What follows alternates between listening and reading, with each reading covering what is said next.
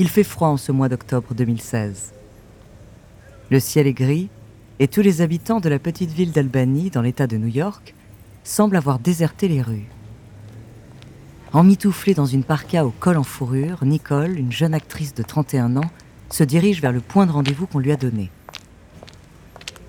Malgré la morosité ambiante, elle est curieuse et excitée à l'idée de découvrir ce séminaire secret du nom de DOS, exclusivement réservé aux femmes qui veulent s'endurcir physiquement et mentalement. Depuis quelques années, sa carrière peine à décoller. Elle ne décroche que des petits rôles dans des séries de seconde zone. Mais quelques mois plus tôt, au cours d'un atelier de développement personnel, Nicole a rencontré une actrice célèbre du nom de Alison Mack. Le courant est vite passé entre les deux femmes et c'est elle qui l'a convaincue de participer aux réunions secrètes de DOS. Nicole est certaine qu'après quelques séances, elle se sentira plus épanouie, autonome et puissante.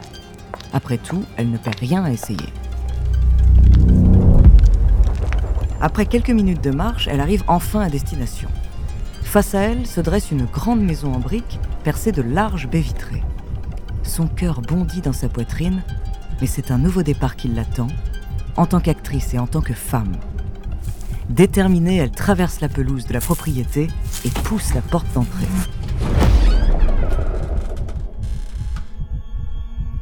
Seulement, Nicole n'a aucune idée des prochaines semaines cauchemardesques qui l'attendent. Elle ne sait pas que DOS est l'acronyme de Dominus Obsequius Sororium, une expression latine signifiant Maître des femmes obéissantes et qu'à la tête de ce séminaire se cache en réalité un homme hautement dangereux et manipulateur.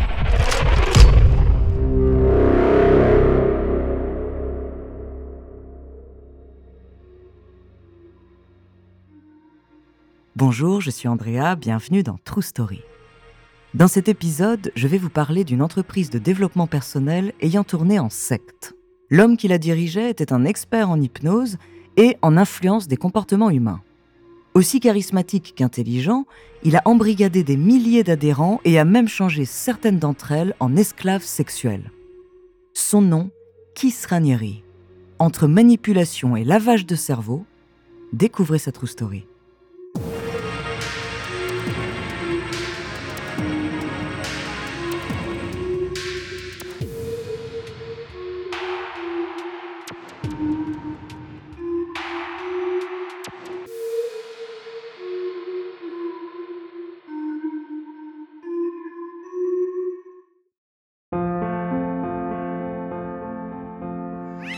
Keith Ranieri naît le 26 août 1960 à New York.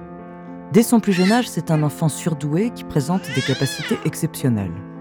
À un an, il parle couramment et à deux, il commence déjà à lire les livres de la bibliothèque familiale. Ses parents sont sidérés par le potentiel de leur fils et l'initient à plusieurs disciplines comme le judo ou le piano. Mais c'est dans les mathématiques que le jeune homme va particulièrement briller. Il se découvre notamment un talent inouï pour la résolution de problèmes. Dans sa vingtaine, il est considéré comme l'un des trois meilleurs au monde en la matière et son QI est mesuré à 240. Ce score impressionnant lui permet même d'inscrire son nom dans le livre des records.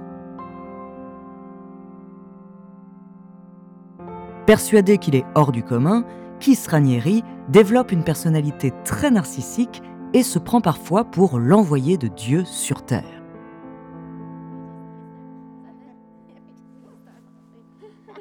Il faut dire qu'il a aussi du succès avec les femmes. Derrière ses petites lunettes rondes se cachent des yeux d'un bleu clair et profond. Son sourire est charmeur et malicieux, et il coiffe ses cheveux soyeux sur le côté, lui donnant un air doux et bienveillant. Mais par-dessus tout, Kiss Ranieri a un don pour cerner les gens. Avec une facilité déconcertante, il décèle les désirs et les failles de chacun pendant des années, il s'intéresse donc à l'hypnose et aux techniques de suggestion subliminale pour parfaire son talent inné. Et à 38 ans, Kiss Ranieri est passé maître dans l'art de la manipulation. Il est alors prêt à fonder l'entreprise qui le rendra riche et tristement célèbre, Nexium. Nexium propose des ateliers de développement personnel censés favoriser l'épanouissement de ses adhérents. En éliminant les barrières psychologiques et émotionnelles qui empêchent d'atteindre le bonheur, les participants pourront enfin devenir la meilleure version d'eux-mêmes. Mais pour cela, il faut suivre de nombreux modules et de nombreux programmes, chaque session étant bien sûr indispensable à l'autre. Et les prix sont loin d'être abordables, entre 10 000 et 25 000 dollars par jour. Une modique somme qui n'a pas empêché près de 12 000 personnes de s'inscrire à ces ateliers entre 1998 et 2017.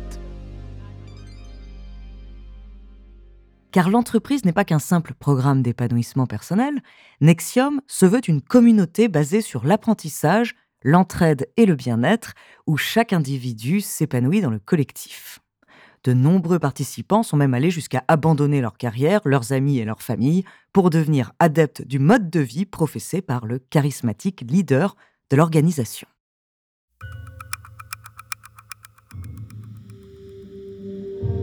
Durant les années 2000 et 2010, Ranieri s'entoure de nombreuses personnalités influentes de la société américaine, parfois même des célébrités. L'une d'entre elles se nomme Alison Mack. Cette actrice, connue notamment pour son rôle dans la série populaire Smallville, s'implique vite dans Nexium et ne tarde pas elle aussi à idolâtrer Kiss Ranieri. Elle est jeune, solaire, aussi jolie que joyeuse, et son visage assez enfantin inspire absolument la confiance. Si l'organisation ressemble beaucoup à une secte, elle est pourtant parfaitement légale aux États-Unis.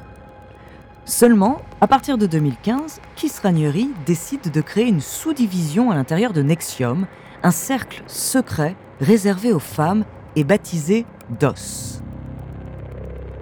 Il nomme Alice Mack recruteuse en chef et réserve à ses adhérentes un sort bien plus sombre.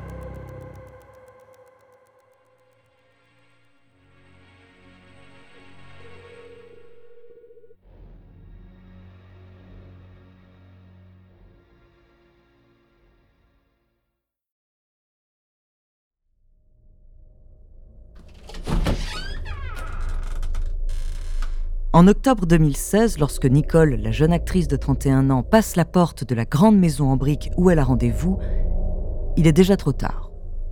Cela fait des mois qu'elle se fait endoctriner en suivant les ateliers de Nexium. Alison Mack lui a par ailleurs demandé des photos et des vidéos compromettantes d'elle, ainsi que de nombreuses informations intimes et confidentielles. Évidemment, tout cela servira de monnaie d'échange contre sa loyauté et d'outil de chantage contre son silence. Nicole est accueillie par Alison Mack et menée dans une grande pièce au premier étage de la maison. Il fait sombre, tous les rideaux sont tirés et la lumière est tamisée. Au centre de la pièce, il y a une table de massage et tout autour, 15 autres nouvelles recrues de 20 à 40 ans. Alison Mack prend alors la parole. DOS est un camp d'entraînement pour vous rendre puissante, Supprimez toutes les barrières mentales qui se dressent entre vous et vos objectifs. Elle demande ensuite à Nicole d'ouvrir la cérémonie.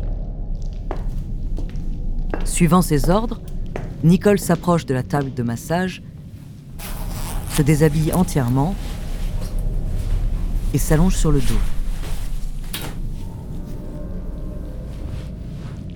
Pendant que quatre femmes la maintiennent immobile, une infirmière sort de sa blouse un stylo à cautériser. Lorsque le fer rouge s'enfonce dans sa peau, juste au-dessous de sa hanche gauche, Nicole plonge ses dents dans le plastique de la table de massage, mais rien n'y fait. La douleur est insoutenable, ses cris étouffés et l'odeur de chair brûlée remplissent rapidement la pièce.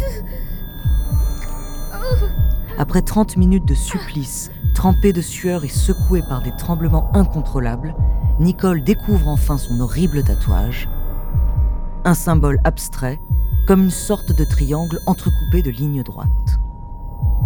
Toutes vont y avoir droit.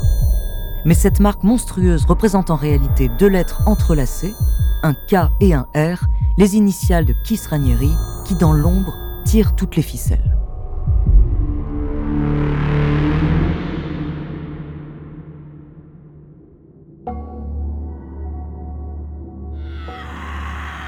Pendant les mois qui suivent, des dizaines de femmes embrigadées dans DOS subissent des châtiments corporels réguliers. Elles sont privées de nourriture pendant plusieurs jours, sont mises dans des cages ou encore fouettées régulièrement. Et puis bien sûr, elles passent toutes par le lit de Kiss Ranieri qui les exploite sexuellement. Elles doivent le vénérer comme leur maître et se dédier entièrement à lui. Pour les plus embrigadées d'entre elles, tout cela fait partie de la thérapie, mais pour la grande majorité, elles sont maintenues dans cet état d'esclavage par les photos et informations compromettantes d'elles qu'elles ont transmises à Alison Mack. L'horrible trafic de Ranieri se poursuit pendant deux ans, mais malgré les menaces et les chantages, les langues finissent par se délier. En octobre 2017, le New York Times publie une enquête sur Nexium et ses pratiques douteuses. Cet article, ainsi que les témoignages de Nicole et d'autres femmes ayant décidé de parler, poussent le FBI à approfondir le sujet. Il ne tarde pas à découvrir la sous-section secrète de l'entreprise, baptisée DOS, et rassemble le plus de preuves possibles. Cinq mois plus tard, en mars 2018, la police fait une descente musclée dans la villa de Kiss Ranieri, au Mexique. Le gourou manipulateur est immédiatement arrêté et mis en prison dans l'attente d'un procès qui ne s'achèvera que deux ans et demi plus tard.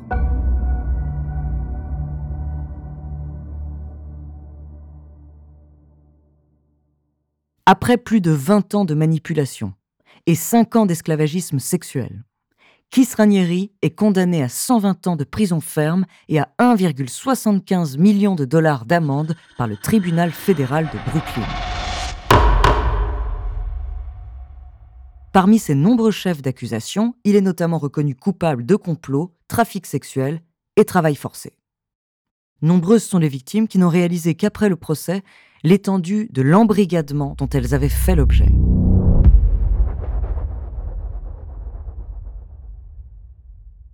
La série Nexium le veut, produite par HBO en 2020, retrace leur parcours et explore les mécanismes profonds de la manipulation psychologique de masse dont Kiss Ranieri est devenu un monstrueux expert.